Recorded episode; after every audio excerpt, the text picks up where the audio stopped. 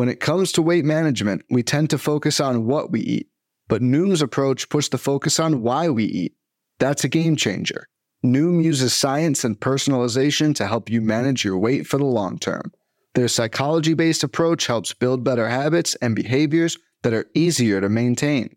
The best part? You decide how Noom fits into your life, not the other way around. Sign up for your trial today at Noom.com. That's N-O-O-M dot com to sign up today. You're listening to Wins Above Fantasy, part of the Pitcher List Podcast Network, with Van Burnett and Steve Gesuele. Welcome back, everybody. It is Wins Above Fantasy, episode 104. Today we have a fun show looking at uh, some combination of underlying statistics and inspired by a pretty classic game already that you threw me onto, Steve. Immaculate Grid. If you guys aren't on ImmaculateGrid.com every morning, twisting your brain around to do some baseball trivia, you got to get going. But it inspired the topic for the show today, where we basically have paired up some different underlying stats to find some hitters that might be underperforming, some potential buy lows, possibly some ads off the waiver wire. It's going to be a lot of fun talking a lot of names, a lot of numbers, but this is it, man. We get in the weeds, and it's the perfect time of year for it because you're looking for anything to get an edge and get some analysis that's a little bit under the radar. So, uh, Steve, good to be back with you. It's good to be alive after my coyote encounter. We won't get into that, but I just had a somewhat near death experience. And yeah, I couldn't be happier to be breathing and talking about uh, fantasy baseball. So, how are you over there, Steve? Yeah, good. I don't know if you could tease a coyote near death experience without giving at least like the TLDR. Yeah. Uh, to bring back that segment for a second, so you might have to you might have to do that. TLDR, uh, f- friend of the podcast, Leroy, uh, my dog over here. I know we've talked about our dogs in the past. Yeah, he he was uh, he was off a leash in the woods as he always is with us. Usually, uh, call on command, all that good stuff never see much wildlife, the occasional deer. Today he spotted a coyote and uh, forgot everything he knew about voice training and sprinted after this coyote while uh, my wife and, and, to a lesser extent myself freaked out yelling at leroy to come back. He chased the coyote off. The coyote presumably going back to its puppies turned around started howling and barking at leroy we started running away, which apparently is not what you're supposed to do. For all you listeners out there, you're supposed to back away, uh, but not show your back to the coyote. Coyote chased us and howl barked at us for about a quarter of a mile, and we sprinted a good mile back to civilization through the woods and lived to tell the tale. So, yeah, my heart rate was through the roof. And um, like I said, Steve, just happy to be with you here today nothing like uh, talking baseball to calm the nerves down um, after a near-death experience with the with the coyote. Yeah, we'll be on the leash from glad, now. Glad on. you're glad you're here. Glad you're here. You know, I, I know we're coming out on a Friday. We've had some scheduling difficulties this week, and glad uh, glad you're able to not add to what has been an interesting week for us off air already. Yes, and hopefully everything's o- okay on the, the family yeah, health over yeah, there as well, yes, Steve. So. Yeah, all, all, all, good there too. So now that the housekeeping is, is out of the way, and, and thank you listeners for staying tuned with us there, uh, Steve. Let's let's get a little high level here because first of all, I, we got to talk about immaculate grid mm-hmm. because I literally wake up before coffee or anything every morning for the past ten days since you put me onto this I just wake up, grab my phone, and type immaculategrid.com. I hit my first nine out of nine the other day, which is a big moment for me. But explain this this trivia game to the listeners uh, because it is extremely addicting, and I love it, and it's the inspiration for our show topic today. I got a first while while um, while I look this up, um, I gotta see who first posted it in the Pitcher List Discord. Um, player to be named later. Um, that's who, who first posted it, uh, the user in the Pitcher List Discord. So shout out to him. Um, he posted it uh, like exactly a week ago. So it's been in our lives and you know the talk of. Uh, it's got its own thread in our Discord. Uh, it has our uh, you know own thread with uh, on text. My buddies, I know you were saying that in your home league too. Um, and essentially, what this game is, it's like a it, it's kind of like a mix between a matching game and then like Wordle, where like you know you can only do one a day. Um, and there's nine squares, so three rows by three columns, and each row and each column has two separate labels, and you have to match up uh, given the criteria. Like it'll be two teams or a stat in a team. So like you know, for example. Um, Cardinals, Cardinals, Cardinals, and Yankees, Yankees, and it's Lance. And you could Lynn. guess Carlos, but yeah, or Carlos Beltran. Yep. Yeah, exactly. So that's it. Or like 3,000 hits and 500 homers, and it's like Barry Bonds, you know, yep. things like that. Um, and you have nine guesses. That's why it's called Immaculate Grid. If you get one wrong, you're not going to get an Immaculate that day. Um, there's nine squares, nine guesses, so you do have to go nine for nine. Um, and it's basically anyone that's a baseball fan. It's it's sort of taken over their lives. Yeah, it's like the first thing I do every morning, or if I'm up late at night at midnight, uh, I'll go over there. Although it's, it's kind of annoying to, you know, you don't wake up and, and have the thrill of having a new immaculate grid if you do it at night. Uh, I've only done that a few times, but yeah, that's uh, that's yeah. that's opening Christmas presents on Christmas Eve. You know, mm-hmm. you're, you're you're stealing the the excitement. So yeah, you guys got got to check that out and start the thread with your home league. It it really is extremely fun and a great way to start the day now shifting to the episode today, which it was a great call by you, Steve. We basically said, what if we paired, uh, just kept the spirit of that and paired some uh, specific stats, for instance, a you know exit velocity over 94 miles per hour and a strikeout rate under 22 percent. Uh, so that that was kind of the origin, but we've evolved it. We added more than two metrics in certain instances, but we're basically doing this to try to find guys who are either underperforming or potentially might have some bounce backs. I know that you know we're already seeing that the tale of multiple seasons for whether it's pitchers. There's people like uh, Reid Detmers comes to mind. You know, we talked about Jon Gray on recent episodes, but then on hitters, you know, we've seen Gunnar Henderson surging, and it's like you know we're at the point of the season where you kind of get reminded that as hard as it is, you have to view April and to some extent May as exactly what they are, which is just 40% uh, of the, the season. So uh, we've got some names today that are, you know, lesser rostered. We have some that are almost universally rostered, but might be trade targets.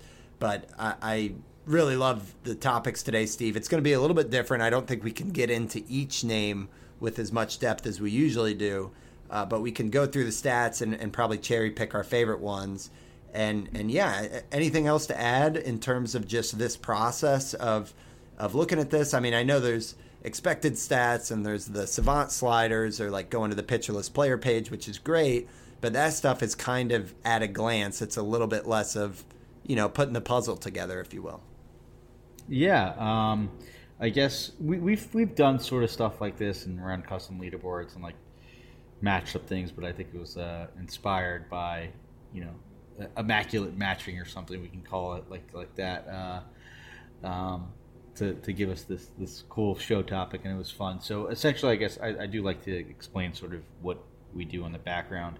Um, i took like the the statcast um, barrel slash ev leaderboard um, exported that to an, to like a google sheet um, and then ran another custom leaderboard with like other metrics because the stack the EV leaderboard is kind of uh, limited and what's what's on there. It's like just EV stuff, um, and then did VLOOKUPs based on the player ID and added the things that we wanted to look at as well to be able to do this matching game like ground ball percentage, fly ball percentage, K percentage, chase percentage, pull rate, um, things that we were just interested that would be interesting combos. So that's how the sort of the sausage was made for the data for this. I know uh, sometimes it's not uh, as intuitive to see how we got there, but that's exactly what we did. If you want to build a, a spreadsheet like that, um, it's it's it's it's relatively easy to do. I know Savant is sometimes not the most intuitive, but there's that, and you know I think that this this could be sort of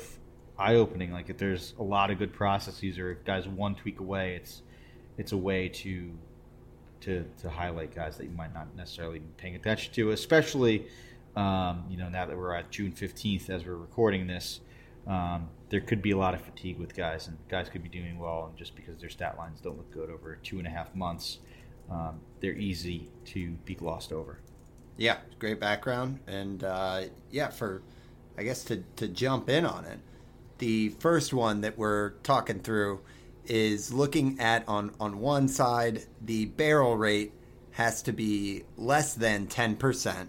So 10% barrel rate and up, you're generally looking at that and saying that's a good barrel rate. Uh, these are guys who are under that. However, we're looking at guys who also have a fly ball and line drive exit velocity over 95 miles per hour.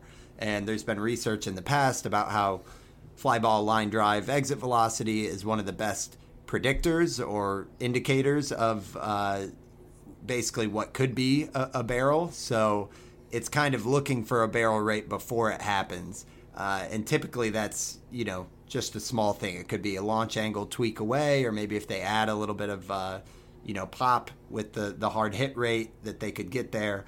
Uh, but overall, yeah, anything to add on the criteria for this first one, Steve, before we jump into the names here?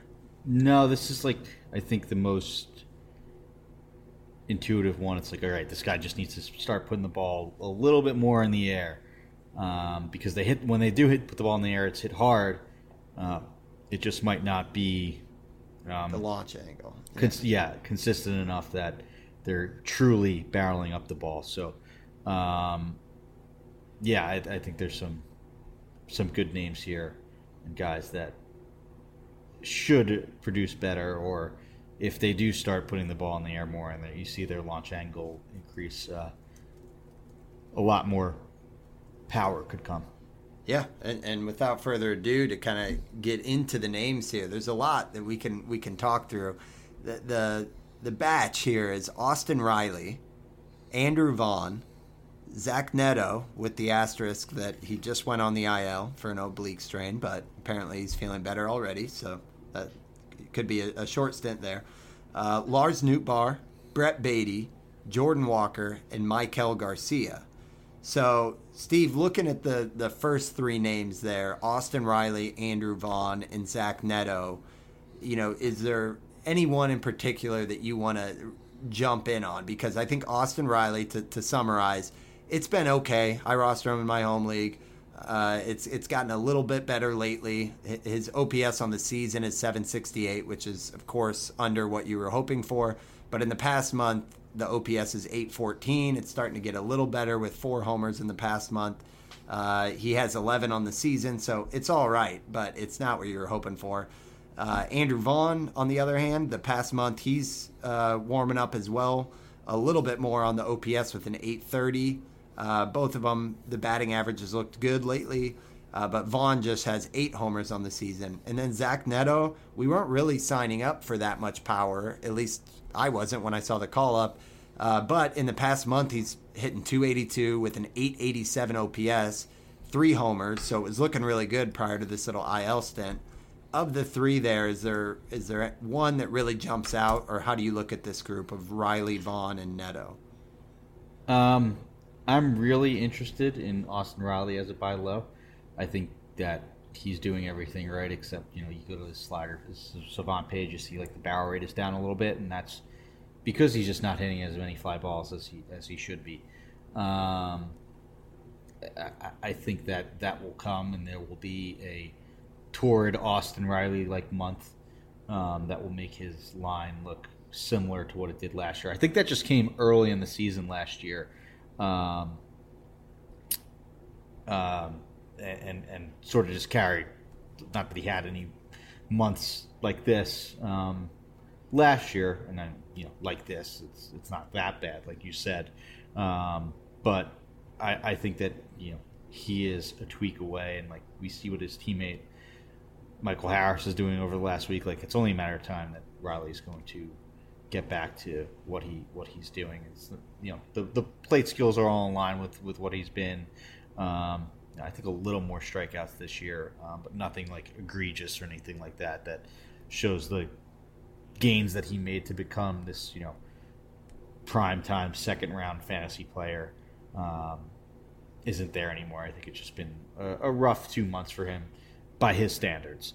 Um, yep. Vaughn, I, I, it, it's it's tough because he's sort of seems like he's been on this list forever and just like just hit the ball in the air a little more, dude. Like you do everything else right. You hit it so hard. You hit it hard in the air when you do, um, and eventually it'll come. But I'm more tempted to see or tempted to wait and see. But maybe it is. You know, four homers in last month with the 830 OPS.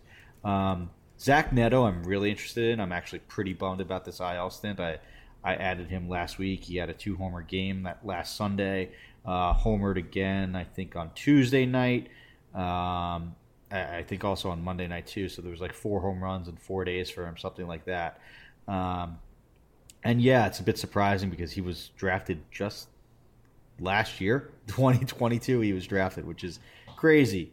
Um, so you know there wasn't really much of a minor league power that we could look into. Like he performed really well, but you know he won the Golden Spikes Award for the best player in, in, in um, or he was on the watch list for uh, the best best uh, college player the year before. He had 15 home runs in 53 games, which is a lot in college. And you know you look at him, you don't see this power hitter, but he, he's you know smaller in nature, but he has this amazing leg kick. Like the guy is able to hit for power, like, and I think he's sort of just tapping into it. So it kind of stinks that he just yeah started breaking An out on the IL. The oblique yeah, can be kind of a a little bit of a power injury. I didn't well. have the IL for him, but like he is going to 100% be on my watch list. Like when he gets back, I'm I'm hoping no one else scoops him up and is able to stash him. Yeah, watch that one closely on the updates because so far it does sound promising, but o- oblique can be uh, a little bit risky on, on power output. Uh, yeah, Vaughn is interesting because the hard hit rate is actually a little bit higher than Riley, and he strikes out less. Uh, he walks at about the same clip, but uh, agreed that Riley, you know, it, it it looks a lot like what he did last year, and it's actually a career high on max EV, which mm-hmm. is a great power indicator. The launch angle is pretty similar to last year. Under the hood, what it looks like from from Riley is that he's just not doing damage on on fastballs like he did last year. His, his slug last year was a 497 against fastballs. This year it's a 375, but the X slug there is a 432, so it's still not quite where you would want it to be, but it at least shows that you know we've talked about it with guys in the past. I think it was our JD Martinez thing of like I don't think he just stopped or he forgot how to hit fastballs. Uh, he's actually uh, you know he doesn't really swing and miss against them very often. So I, I just think that, yeah, Riley seems like a really good buy low, and the window's probably closing because he's warming up. Uh, but yeah, with both of those guys, Vaughn and Riley, even prior to their power prime at just 25 years old for or for Vaughn, 26 years old for Riley, uh, I think they're both really solid buy lows. But I think Riley should find his way back into the 30s for home run production this year. Uh, and yeah, here for it. I mean, his batting average on the season's up to 265, which is fine and could look even better. So that's the first set of names here. And for what it's worth, uh, Vaughn has a, a barrel rate closer to 9%, so he's just under the threshold, but mm-hmm. Riley's is like a 6%. So that is something that I feel like the average fantasy manager's aware of barrel rates and they're checking that. So they might be a little bit, uh, you know, open to selling on Riley because you know they don't have he doesn't have that incredible barrel rate. So uh, moving to the next batch, which is kind of a rostered at a, a lower rate, with the exception of Neto. Uh, Lars Nootbaar, who has had trouble staying on the field, with he's had the back injury recently, um, but on the season he is hitting 266, a 770 OPS. Um, Brett Baty is the next one. Baty's really been struggling. I know we've all kind of loved the profile, and we wish the Mets would kind of get out of their own way and just give him full run. Uh, but you know the production hasn't really been there. A 229 average on the season, 658 OPS, and in the past month it's looked even worse at just a 218 batting average. Of course, sitting a, a bit against lefties. Jordan Walker feels like the one that got away from me this season because I traded him for Devin Williams when he got sent down. Uh, since he's been back up, it's looked really nice. The past two weeks, Jordan Walker is hitting 326 on the batting average and 908 OPS with two homers. Uh, but, you know, part of it was his ground ball issues before he got sent down, and that's probably why he qualifies for this low barrel rate but high EV. And then Maikel Garcia is uh, kind of a the sleeper name on this list, uh, hitting 264 on the year, a 700 OPS And in the past month, he's hitting 303 with an 813 OPS. Just one homer on the season, though. So looking at this bunch, Steve, Nootbaar, Baty, Walker, Garcia, uh, who do you want to highlight here? Um, I, I like a lot what, what Walker's doing. Um, I think he's still hitting the ball on the ground a bit, and, and it's sort of more soft analysis. But you know, you hear things that different people are, are, are telling him different things within that organization and mm-hmm. not to rub salt in your wound but the cardinals are a bit of a dumpster fire right now and i think a bit is being um, yeah, that's generous. nice honestly yep. um, and they don't really know what direction they want to go like whether like they're like trying like they said fix your launch angle don't fix your launch angle like just hit it hard or you know try and get more loft and it, it just seems like they don't know what they want to do as an organization as a whole um, but like even before he was sent down, it wasn't like he was doing that bad. Um, no. So you know he has enough talent though to I think overcome that. So if anyone hasn't been paying attention or is still selling low, or if he's sitting on a wire in a shallower team, I would in a shower league, I would definitely add him. Baty, I'm interested because I think the Mets season is going to go one of two ways. They're going to either, you know, turn it around, which I think is less likely, or look to next year and then just start to play the kids and Baty will then get more at bats versus lefties. Um, he's another guy that hits a, bit too many ground balls and you know does everything else right. Um, but you know it, it's sort of a, a, similar profile to Walker that I think he's a good enough hitter that he could have a line similar to Walker's relatively soon. Um, Maikel Garcia, I honestly don't know much about, but I think that as we get into the show, it, it'll be interesting because when guys start to pop up on two of these lists, or they're on, you know, two, there there are multiple answers for the for the immaculate grid game that we're playing, then you become really interested. So um, I, I, think it's intriguing. I, I, know Garcia was he's a decent prospect, and I think maybe just because it's the Royals, there might not be as much hype around him, but he's doing some some interesting things there and, and hitting the ball hard and um, hitting it in the in the air hard. Yeah, and Garcia, you know, earlier this season was batting in kind of the bottom third of that order, but they've mixed him in at like five and even leadoff. He he uh, was batting like a week ago, and with Vinny P out for the rest of the year, maybe they'll move him up there because you know obviously with the Royals you want any help you can get on the counting stats side of it. Uh, but yeah, he's a guy that has not been on my radar as well. I think he's uh, third base and shortstop eligible um, and just a quick a quick peek in the minors uh, this season. Yeah, just a 242 average, which isn't intriguing. But last year in AAA, uh, 274 average, and yeah, the OPS was huh, like above 800, which isn't bad. Mm-hmm. He had mm-hmm. seven homers in 40 games, so doing the you know unfair pro rating there, that's like a what 28 homer pace. So you know, he's got speed. I think is the main part is, is that this kind of has like a 2020 profile uh, if everything works right. But yeah, he's had, uh, you know, in, in 2022 he had 39 steals across Double A and Triple A. Um, so that's enough speed that even in the minors, I think you can translate that to you know having 10 to 20 type of range for Garcia's sprint speed uh, is at like a 50, 50 uh, grade speed there on his prospect report. So, yeah, one to watch. But I think Walker, for me, is the most interesting one. Amidst the dumpster fire of the Cardinals, he's on like an eight game hitting streak, and I think like five of those have been multi hit games. Uh, if the Cardinals are sellers, or if they just, who knows, fire Marmol, maybe Walker moves up from batting seventh in, in the order there. So I think that's a good one. So, that rounds out the, the list again for barrel rate sub 10 and a fly ball line drive, uh, exit velocity above 95. List was Austin Riley, Andrew Vaughn, Zach Neto, Lars Nootbaar, Brett Baty, Jordan Walker, and Maikel Garcia were the ones that we were kind of highlighting there. Uh, we will get to our second metric here, which digs a little bit deeper, but we are going to take our first ad break, and we'll be right back. Fads come and go, and nowhere more than in the world of weight loss. That's why Noom has created weight management programs that are made to last. Noom uses science and personalization so you can manage your weight for the long term. Their psychology based approach helps you build better habits and behaviors that are easier to maintain.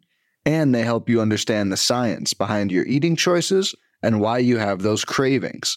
Noom's personalized courses are easy to follow and will help grow your confidence with tools you can put into practice on day one. The best part? You decide how Noom fits into your life, not the other way around. And based on a sample of 4,272 Noomers, 98% say Noom helps change their habits and behaviors for good. So stop chasing health trends and join the millions who have lost weight with Noom. Sign up for your trial today at Noom.com. That's N O O M.com to sign up for your trial today. All right, so Steve, talk me through the uh, filters for this next one. I feel like you were going into mad scientist mode over there, but uh, I'm here for it with these variables. Yeah, maybe I'm uh, maybe I'm getting a little crazy here, but I essentially wanted to look at guys who are doing everything really well uh, as a hitter, um, at least that we like or, or, talk about a lot that like, and that you wouldn't necessarily think um, are or, or their their stat lines wouldn't indicate. So um, I filtered on a barrel rate greater than ten percent, um, fly ball line drive exit velocity greater than ninety five percent. Um, so that same one that we just used. A chase percent less than twenty five percent. So they're not chasing bad pitches, and a pull rate of greater than 40%. So they're hitting the ball hard, they're hitting the ball hard in the air, um, and they're pulling the ball, which is where you're going to find the most home runs. Um, and this list was like a who's who of hitter. Like everyone who was good is on it. You know, I mean, some guys like you know, like Judge or just because they, they swing a little bit outside the zone or, or are cut off, but um, you know, all the really good hitters were at the top of the list, which is you know when you, you, you do that and you have a good filter.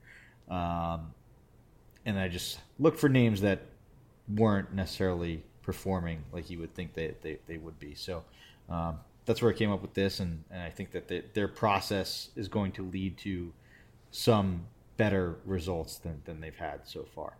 Okay. Well, we'll we'll rattle them off here, and then we'll break it up in, into uh, sections like we did on the last go around. Mm-hmm. But get your pencils out because the list here of the underperformers or, or ones that we've got our eye on, Dansby Swanson, uh, who again has been okay, six homers, four steals, but just hitting 265 at 756 OPS off the big year last year.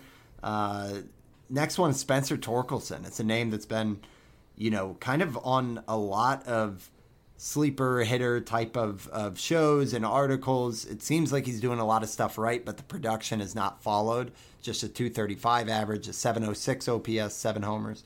Eugenio Suarez, it has not been pretty. A, a, little bit of pop with the seven homers, just a 216 batting average, and it's looked even worse recently.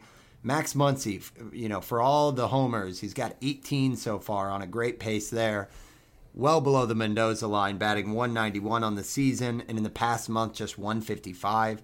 Trent Grisham, uh, just kind of the master of mediocrity, it seems like, and mm-hmm. the the average has really been the bane with a 192 uh, average and a 663 OPS.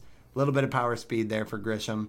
Triston Casas, one that we're all kind of rooting for. It feels like the, uh, I don't know, the the new age. Now I'm blanking on the name. Who is the Ranger who's on the Yankees now? Who's hitting like third in the order? Help me out here, Steve. Um, Willie Calhoun. Willie Calhoun. Willie Calhoun. Chris, Triston yeah. Casas reminds me of the new age Willie Calhoun. Well, I hope he has better results down the line than Willie Calhoun. I hear you, but it just seems like everyone keeps looking at him and they're like, "Oh, if he gets it right with the plate discipline, the walks, all that." Uh, but it's it's been rough for Casas, just a 202 average, a 691 OPS. Ryan Noda is a brighter story here because he has been at the forefront of this incredible Oakland A's run. Uh, and in the past month, batting 287 with an 894 OPS for Noda. Uh, and then rounding out with another Ryan, Ryan O'Hearn, who's kind of been the beneficiary of the Ryan Mountcastle illness. He's been hitting cleanup the past three games. Uh, he's kind of on fire, and I know he's a platoon guy, but he's batting 315 on the season with a 966 OPS, small sample size, uh, but he's looked even better than that lately. So that's Ryan O'Hearn, and that rounds out our list to jump back up to kind of the higher rostered guys here, Steve. Dansby Swanson, Spencer Torkelson, Eugenio Suarez, and Max Muncy. Of that four pack, uh, what's kind of jumping out at you when you look at this this filter list? Um, I think that Torkelson and Suarez are good ads, or, or, you know Suarez may still be rostered, but I don't know if Torkelson is. Um, even Suarez, I guess too, um, maybe even less so. Yeah, Suarez, um, yeah, Suarez is 55 55% for Suarez in, in, in shower leagues too. Like they're doing everything right. It seems like uh, I, I, think Suarez. I think there was a stat last night. He was like the first guy um, in like hundred years to have outs, three outs of 380 feet or more, or something like that. When he got that grand sl- slam robbed, uh, I think on Tuesday night. Um, so, uh, you know, I, I, think there was a time earlier in the year where Suarez wasn't pulling the ball as much, but now he's pulling it 40% of the time, and like that's what Suarez does. He like hits pulled fly balls, doesn't hit for a great average, but hits a lot of home runs. Um, home runs just haven't come yet. I think they will. The process seems to be getting there. Torkelson, he's like, I feel like we've talked about him on every single episode, but he's doing things right. Like he's hitting the ball hard. He's not chasing. Um, he's barreling up the ball. He's hitting the ball hard in the air. He's pulling the ball. Like it just doesn't make sense um, I know that Detroit's a, a, brutal Cedar Park, but it shouldn't be this this bad um, for him. And it's it's been better the last month. You know, four home runs and 802 OPS, but with what he's doing, he deserves even more than that. So uh, I like it. Muncy, you know, it, it's tough because he has that hamstring injury now. Um, he started off super slow, got on an amazing heater where I feel like he hit like 12 of those 16 home runs in like a two week stretch. Um, you know, that's probably a little uh, facetious there, but um, th- there's probably another run like that in there for Muncy, is what this is telling me. He's mm-hmm. still doing the process right. It's not, he's also like striking out, I think, like 27% of the time, so nothing crazy um, there, uh, mm-hmm. which is which is good. Um, same with Suarez, too. It's not like a, a, a too too elevated risk of a K rate. So um, I like both those guys for a cheap source of power and potential ads or, or trade targets. Yeah, I think Muncy. I mean, it's easy to say when you look at 18 homers next to seven for Suarez, but the the batting average is even lower for Muncy. So I I think there's even more of a window. I like the ceiling for Muncy more. The mm-hmm. Dodgers, mm-hmm. I know their lineup hasn't been what it's been in the past, but you know, it's it's still a good offensive environment. Like you said, the the K rate, while it's high, it's palatable at, at 28%. He walks a ton for like points league. But what I wanted to mm-hmm. note on Muncy is his BABIP on the season is 180. So just like there there just has to be regression here. Um, and you know, when that does break right, he's already at 18 homers. So like we could be talking about kind of vintage Muncy where it's going to end up looking like 35 homers on the year. Um, yeah, Torkelson, uh, just 13% rostered in Yahoo leagues. I think he's a really good speculative ad, uh, especially since they've got him batting like in the prime spot in the lineup there. He should get volume. Uh, everyone's always like the tools. I remember originally, what was it, after his cup of coffee, I think it was Fangraphs had Torkelson's projections originally from like, I think mm-hmm. it was mm-hmm. Steamer. It was 28 homers and like 100 plus RBIs. And it was like, this, you know, it, it looked like an all star. And the reason it is because of the tools and all the production he had in the minors. So I just think it's we've we've said it enough recently on prospects where it's like this is why you can't give up on him too early. And it seems like for him doing so much right beneath the surface, it, it's worth a shot at least in in leagues that deep. Uh, Swanson is the only one because uh, I don't know if you saw Steve. I ran that separate list that looked at kind of the the negative side of this, and it looked at mm-hmm. guys who had a, a, barrel rate over thirteen percent, but had a blast rate under six percent. Um, and Dansby Swanson was was right in that list.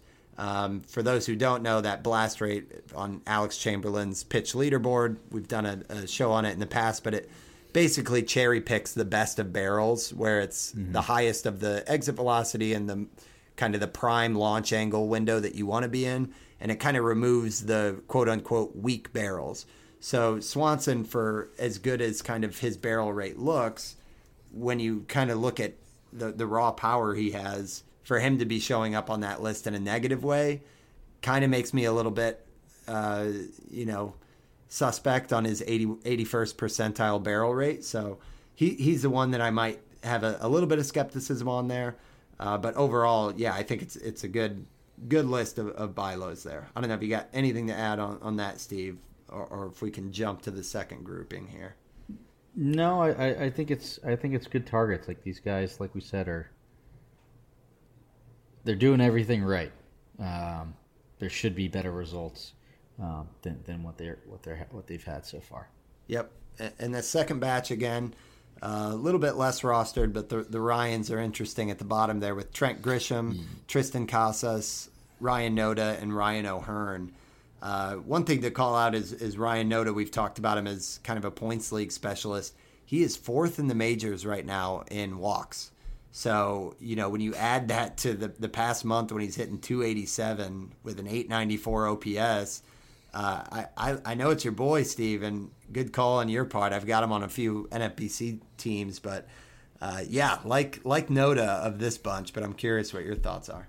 Yeah, he, he's he's you know we we sort of known the the on base skills basically the whole year now, but the the homers seem to be coming. Four of his seven homers in the last month, and like uh, you know, a reason why I liked him is he showed that power in the minors, especially last year. He hit 30 or close to 30 home runs in the minors last year. So um, it's it's definitely in there. He's got some pop in his bat, and it's finally coming through. So if he's able to, you know, keep the batting average around 240, the OBP is going to be around 400.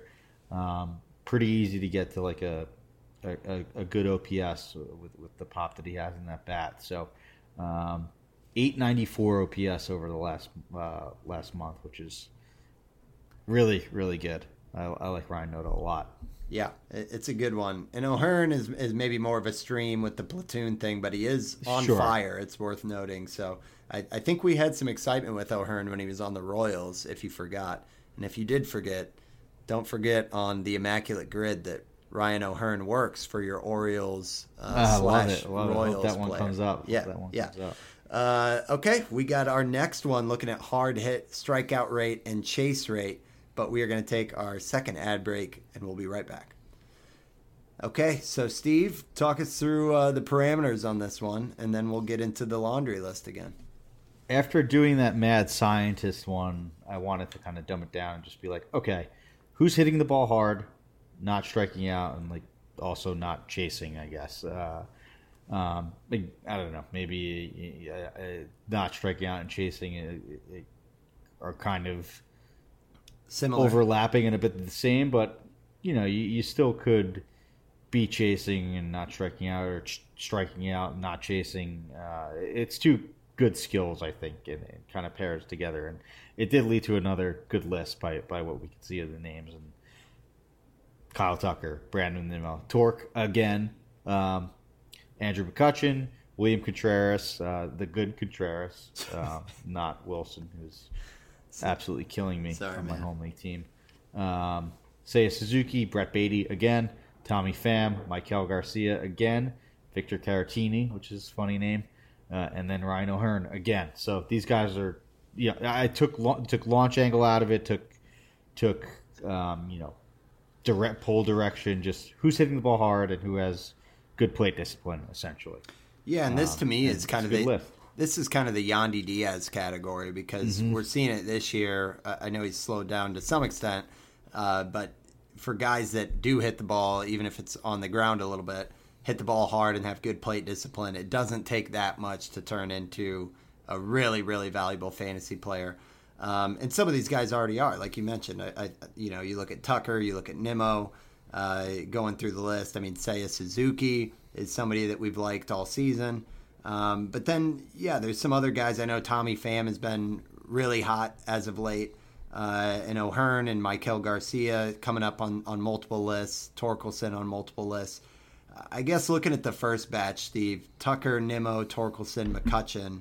Uh, what do we think here? Tucker has kind of quietly been solid, uh, you know, with mm-hmm. the nine homers, 11 steals. It feels like out of the first two rounds, he might be the player that's talked about the least. And he's also a guy that constantly shows up with promising stats under the hood, but it, you know, I, it was my write up for the bold predictions where I predicted Tucker would be the number one overall player. But it seems like you can almost make that argument every season, and it just he's never really turning that corner. Do you think he's a really good buy low candidate, or you know, what are your thoughts on Tucker? Because I feel like it's not he hasn't been like a world beater, so I, I don't know that he's on like a do not trade list for any manager. I do think he is a, a great buy low candidate. I think that Tucker is going to finish as a top round player, and in order to do so, there is going to need to be um, a month or two where he, you know, makes up some of this this stat line. Right? It's not like what he's pacing probably for what right now, like a 25, 30 season. Um, yeah, which you know isn't far off from his 30 30 that he, he did last year, right? Um, so uh, I, I, I think it's I think it's a good buy, and he's doing everything right. Like his Statcast page and this process is is really good. Um, and not to digress, but right on cue, uh, Spencer Torkelson two RBI double.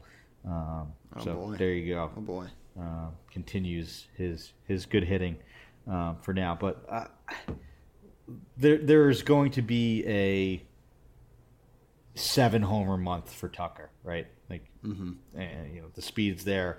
Um, maybe he's not close to that 290 hitter, to 300 hitter where he was in 2021, um, but that's okay if he's hitting 275, 280 with with with this power and speed. Like, you're going to take that. Yeah, and with Alvarez out, he's he's been moved up a little bit in that order, batting cleanup. I know it's been kind of a pain point in the past where he's hitting like sixth in the order. Um, but yeah, I, I, agree. I think you know you could probably get Tucker for like ninety cents on the dollar. His pace, for what it's worth, is twenty one homers, twenty six steals, so it's even lower than that. Mm-hmm. So mm-hmm. I think yeah, I, I do agree that there's going to be a surge here. And he's been a second half player in the past. There's been some years where it's like slow in the the first half, and then he, you know, we're in the off season talking about how, how he was the number two hitter in the second half of the season. I would not be surprised at all.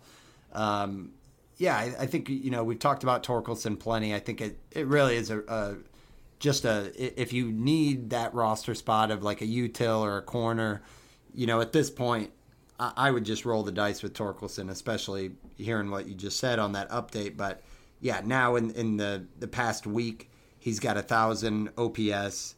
Um, that's going to be even higher after tonight. Um, and yeah, it's you know he, he strikes out a little bit, but he also walks quite a bit too. So I think he's, he's good in points leagues as well. Um, how about McCutchen, William Contreras, Seiya Suzuki? When you look at these three, I mean, it's been a, a minute since we looked at McCutchen as like, whoa, is he having an all star season? And it, he's quieted down, but even in the past month, it's still been really solid with a 293 average at 806 OPS, couple homers, three steals.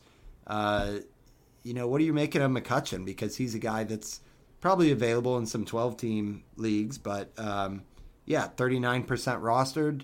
Are, are, you viewing this as a buy here, Steve? I think that he is a solid fantasy contributor. Like, how is 15 or 16 homers with steals and an 816 OPS not rosterable? Like, I think he's a maybe maybe because outfield is so deep, but I mean that's that's pretty good, and the process is there. Like, how far off from from the? So if Tucker was pacing for 22, 26, right? McCutchen's pacing yeah. for 22, 20, 18? 20, yeah, yeah, right. Right? Uh, let's see. Yeah, 20, yeah, 22, 16. No, that's not. not. bad. That's not bad. So, uh, I, I think that Kutch should be rostered in a lot more leagues than he should. Um, Contreras, Seiya Suzuki, um, guys that I have seen hit wires, and I don't think they should be there. Suzuki was dropped in my league and went for a decent sized bid. I kind of wish I, I bid more. I was a little bit scared off by the injury news that he was like, there's a question around his status, but his process has been pretty good for two years now, and it sort of paid off at the end of last year. They built up some hype after you know, he got off to a really good start last year, got hurt, came back, took a while to get get back going. Uh, I, I, think that all of those guys uh, are, are, are, worth your time and should be on more rosters than they currently are.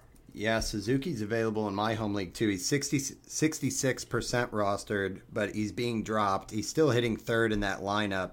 Uh, in the past week, is he's got a 1344 OPS. It's the home run output that's been a little bit low, but his barrel rate is where it's been in the past, actually a little bit better. I'm really curious on his homer to fly ball rate, if we can sit tight. Uh, yeah, so it's 13% uh, this year, which I guess is somewhat in line with where it's been in the past. Uh, just kind of a head scratcher, honestly, to, at, at why he's not hitting more home runs. With, you know, when you look at the numbers, and he's all right. I guess the barrel rate's down just a little bit, but the launch angle is actually up. So I think when you look at the hard hits bumped up 10% from last season and the launch angle is up, yeah, I, I don't think that this is something that's going to last where he's got a low barrel rate and he's on pace for 15 homers. So you still get the 280 batting average. He's another guy that his OBP typically lives like 100 points above his average. So yeah, I think Seiya Suzuki at age 28 needs to be rostered pretty much everywhere. Um, okay. And the last group, I know we talked about Baty, Tommy Pham, we talked about Maikel Garcia and Ryan O'Hearn, Victor Caratini. Anything of note for, for this group, Steve? Um, no, just that Maikel Garcia probably should have more of my attention than he than he does have. Um, Especially with there, the speed. there looks to be a, there looks to be a good hitter um, with speed in there. Yeah. yeah, Yeah. I agree. It's a good one and the multi-position eligibility there. So i agree. Again that that list there for the hard hit uh, over 45% strikeout rate and chase rate under 25% is kyle tucker brandon nimmo spencer torkelson andrew mccutchen william contreras seiya suzuki brett baty tommy pham maikel garcia victor caratini and ryan o'hearn. Uh, it moves us, Steve, to our, our last one that I pulled, kind of went off the spreadsheet a little bit, but talking again about the, the barrel rate and blast rate, just because I, I think it's it's so easy for us to kind of get complacent in checking barrel rate, and it's definitely a great Yeah. indicator, a great metric. I mean, no one argues with that, but what Alex Chamberlain did with his research was, if you guys haven't checked it out, go go read his original article from a, a couple years back. Or listen to the podcast where he came on and explained it to us, right? Uh, I think he came on to talk Or about we- vertical yeah, uh, approach sorry, angle. where we where we explained it. Yes. yeah, yes, we, yes. we broke down his article. It was one of our first few episodes, but it's a good one. Uh, and again, that blast rate just, I think it's something like four barrels equal a home run, crunching the numbers, but like 1.4 blasts equals a home run. So it's like, you know, whatever the math is there, three times more likely to be a home run if it's a blast than a barrel. So, all that to say, for guys who have a high barrel rate and a low blast rate, you might want to think twice. And on the more positive note, if somebody has a, a lower barrel rate than you'd be really excited about, but their blast rate is way up there, or it's a big percentage of their barrel rate, then that's somebody who's really more or less getting the most out of their barrels. Uh, so this list is a barrel rate under 13%, but a blast rate over 7%. So more than half of their barrels are blasts. Uh, and for this list, we have Yandy Diaz, Josh Lowe, Josh Jung, and Juan Soto. And for this one, Diaz jumps out right away because his barrel rate is just 9.6%. Uh, so somebody that you'd look at and be like, oh, if he could barrel the ball a little bit more. But the blast rate is 7.3%. So, yeah, I mean, 80% of his barrels are blasts. And it kind of makes sense because I would basically bet that that's launch angle related because Diaz is kind of that classic line drive homer type of guy, which is much better than the ground ball hitter he used to be. But that blast rate is 26th in the majors, and a 9.6 barrel rate is nowhere close to like the top 50. So, uh, Yandy Diaz right away was the one on this list that had the most jarring numbers, if you will. But uh, Josh Lowe, an 11.9% barrel and an 8.4% blast rate.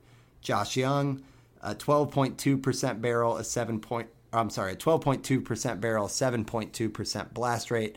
And then Soto, who again is, is kind of having the resurgence, a 12.9% barrel rate and a 7.1% blast rate. So a shorter list, but of this bunch, Steve, uh, what jumps out at you? Anything actionable from this group of names here?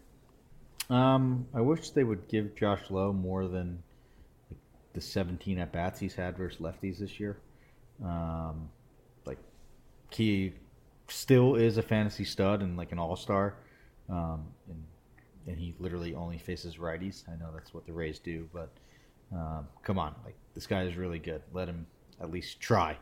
Um, Josh Jung, I think, is a guy who uh, probably was a little bit more gettable after he had a little bit of a downswing um, after his super hot April, but I, I, think he's doing a lot of good things. Like I'm surprised he didn't show up on any of those lists. I, you know, my mad scientist formula is probably just cut off a few. Yeah, uh, I think he strikes out strikes out a little bit too much. Uh, yeah, that's what I thought too. But it's like just at 26 percent of the time now, which is really really intriguing for for Jung because that was kind of um, the knock on him. He was striking out a bunch after that super hot start, but he's definitely pared him down. He's at just 26.1 percent of the time.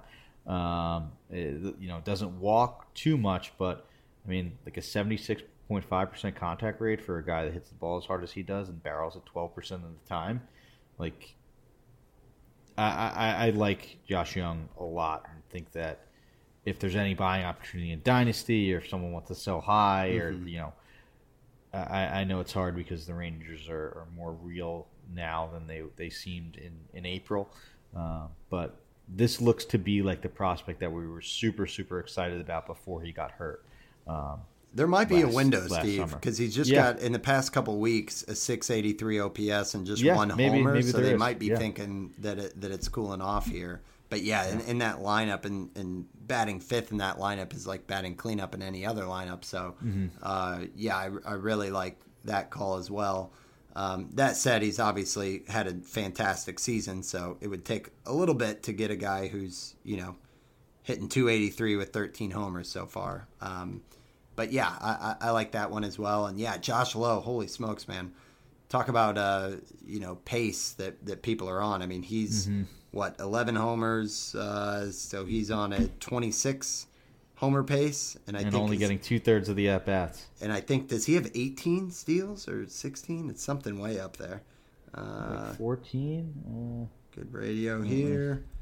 Yeah, so Josh Lowe is at 16 steals. So the wow the 16 steals, 38 uh, steals is his pace for the full season. But unfortunately, he's not going to play all those games. So, yeah, you got to pull that down a little bit. But holy cow, like 25 30 season incoming for, for Josh Lowe. So, yeah. And then Yandy, I mean, I guess one thing you could say about Yandy is like there is some frustration with the playing time because he's had some like I don't think he's had a single IL stint, but he's definitely missed ten games from just like like you know a soreness and things like that. And he's slowed down a little bit. Um, you know, in the in the past couple weeks, he doesn't have a homer. In the past month, he only has two homers, so the the pop has has quieted a bit. But I think that this is still very much a breakout. That at the end of the season, we'll be talking about Yandy Diaz. So probably a nice buying opportunity for Diaz, Lowe, and Josh Jung uh, for this list. But uh, yeah, I mean that that rounds us out. If you guys are curious, the other uh, on the negative side of that barrel and blast rate, the the list to, just to rattle through it.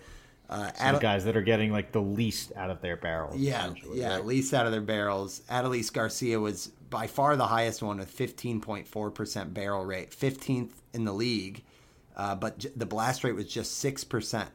So you can see again, like you look at Yandy Diaz next to that. Yandy's got a higher blast rate, but his barrel rate's almost cut in half of what Adolis Garcia has. Uh, Bryan Reynolds is another stark one there with a 14% barrel rate and just a 4.2% blast rate. Um, so yeah, it's just it's an indicator for if somebody's Statcast page is like lit up red, but you're not seeing the production. That mm-hmm. might be a reason why, because they're they might be having warning track power or you know, they might be smoking it, but it's just a little bit too high in the air or a little bit too much of a line drive. Vlad was another one, 13.7% barrel rate, uh, just a 5.7% blast rate. And then Carlos Correa, who certainly has looked a better hitter in the past week or so, 13.3% barrel rate, a 5.7% blast rate. Uh, so that was the list of people who kind of had the, the negative angle of barrels and blasts. Yeah, I think this is good because a quick exercise that I like to do. I think we've even talked that on the show, and I know other people do before. It's like people look at like raw number of, of barrels, right, and see. You know, like there was a point where like Christopher Morel had like eleven barrels and eleven homers or something like that, right? Um, and then you see like you know Bryan Reynolds has thirty barrels and six home runs. Um, a good way to put that in context is to look at look at blast rate. I'm sure um, when Morel was on that heater, his blast rate was super super high, which led made sure that all of those barrels or homers were uh, you know guys like Vlad, like we talked we were talking in the Discord today. He had a barrel at like nine degrees because he just hit the ball so hard that it was still classified as a barrel, but like that definitely wasn't classified as a blast because it doesn't refine the launch angle like like blasts do. So um, that's a good tool. I think it's it's like, hey, this guy has a really good barrel rate. Why aren't the uh, why aren't the metrics? Why aren't the the surface numbers reflecting that? Um, maybe he isn't squaring up his squared up balls. If that makes any sense. Yeah, for sure.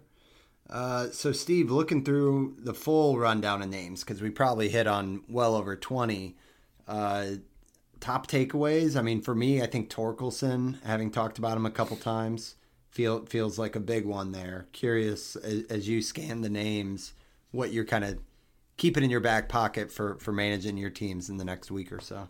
Yeah, Torkelson's a, a good one. I, I think uh, Suarez is too. Um, I think Muncy's a, a decent buy low candidate. Um, same with same with um, Tucker if you if you could get him. Um, I'm glad Ryan Noda has, has shown up on here, and Oh, yeah.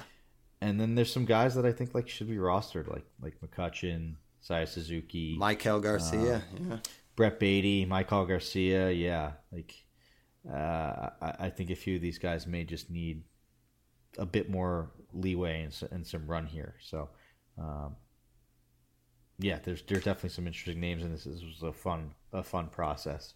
Gotta love it. And and back to the basics on Immaculate Grid, I gotta ask, how's it been going, man? Have you had a nine yet? Um, yeah, yeah, I had I've I've had a nine. I've had a I've had a few nines. I've done oh boy. pretty pretty good with them. I, I have some decent knowledge of some random baseball players. Like uh, my, uh, I know Dodgers and Royals was one That's today. what that's what nicked me up today. Did you get Scott Podsednik or uh, no, I got Mark Grudzelanek.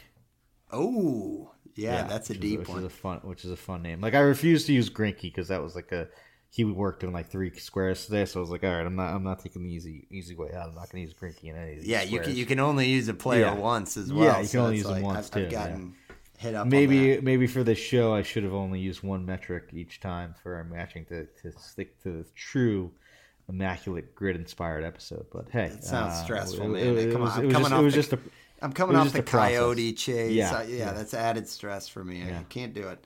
Uh, so that Um, that rounds. How are you? I, I know we haven't talked about this offline, but I know we have a few minutes here. But how is uh how's your RazzSlam team doing? Are you still uh, hanging in there in, uh, first in your league? Uh, unfortunately, it's starting to scale down a little bit. I Oh, think no. uh, last I checked, I was 13th in the overall and second Okay. second in my league, and I was like, Oh "That's wow! not good." so luck. two in the top thirteen. Oh, here we go. pretty good for a Okay, so I'm back to first in my league, but I'm 19th in the overall. So, yeah, I don't know if my WAF merchandise is, is heading my way, but you know, we'll we'll see. Well, there's still some some games to be played. So, yeah, yeah, I'm in purgatory everywhere else except our our shared NFBC best ball. Yeah, we're we're we're in fourth. We're in fourth. We're we're hanging in there. yeah, not Uh, bad.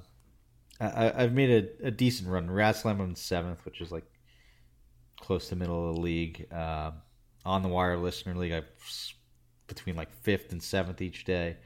Um, TGFBI eleventh. I'm I'm shot in the league. I want just finish respectable in like the middle of the pack. But I, I just checked now. I, I am in first in, in turf in that in the Ooh. the World Fantasy League. So, some but twenty seventh overall. So Yeah, but absolutely. yeah, um, first get- time in first in, in, in that league this year, which which is nice. Did you get any uh, Luis Matos shares, Steve? I, I was Um, I was happy with the grab that I, I, I scooped him up in my league, and I'm I'm pretty excited here with the plate discipline. And I did not, but. I have the hammer, I believe, in turf. Um, and I would have spent it all on Ellie, but he was already rostered. He must have been drafted in our league and dropped and then stashed. Mm-hmm. So um, I do have the hammer uh, in, in in the, in that league. Uh, let me just double check. Yeah, Matos. Uh, I mean, yeah, I, so- I'm interested. I was really encouraged to see you hit second in the Uh, order. I have the second most most FAAB. I have seven twenty one to um, uh, seven sixty seven. So um, Lean on him a little def bit. yeah yeah yeah have some some ability like you know it, it's nice having the hammer because like I could I could be more aggressive on like where I would normally been like five dollars. Like you know, I I don't care bidding fifteen, and you know instead of covering by two or three, covering by ten. Like I don't really care. Like at this, and especially at this point in the year, right? Like most of the call ups have already happened, so I don't mind spending a little extra on like those secondary bids now, which is you know I usually do go after, and like this is by far the most FAAB I have in any of my leagues. Um, but um, it's it's a it's a different and kind of more comforting strategy, right? Like I could bid on guy, uh, you know, I could be more sure of these guys. Uh, you know, there's not like, oh, why didn't I bet two more dollars on that guy? Like For sure. I just yeah. do it. Coming know? hot. It's like the chip leader in a poker game. Yeah. I- Exactly. I respect exactly. it. Exactly. Love it. Well, thank you guys for tuning in. Hopefully, you enjoyed the show. Give us any feedback. You guys can reach out whenever with show topics. We're on Twitter at Wins Above Pod. I am at Van underscore verified, and Steve is at Stav8818. If you guys could give us a rating and review, it would be huge. And, and as always, you can email the show winsabovefantasy at gmail.com. Uh, but we will be we should be back next Thursday. This was just kind of a weird programming week with the Friday show. Uh, but that rounds us out for episode 104. Thank you guys, as always, for talking baseball with us. Thanks, guys. Later.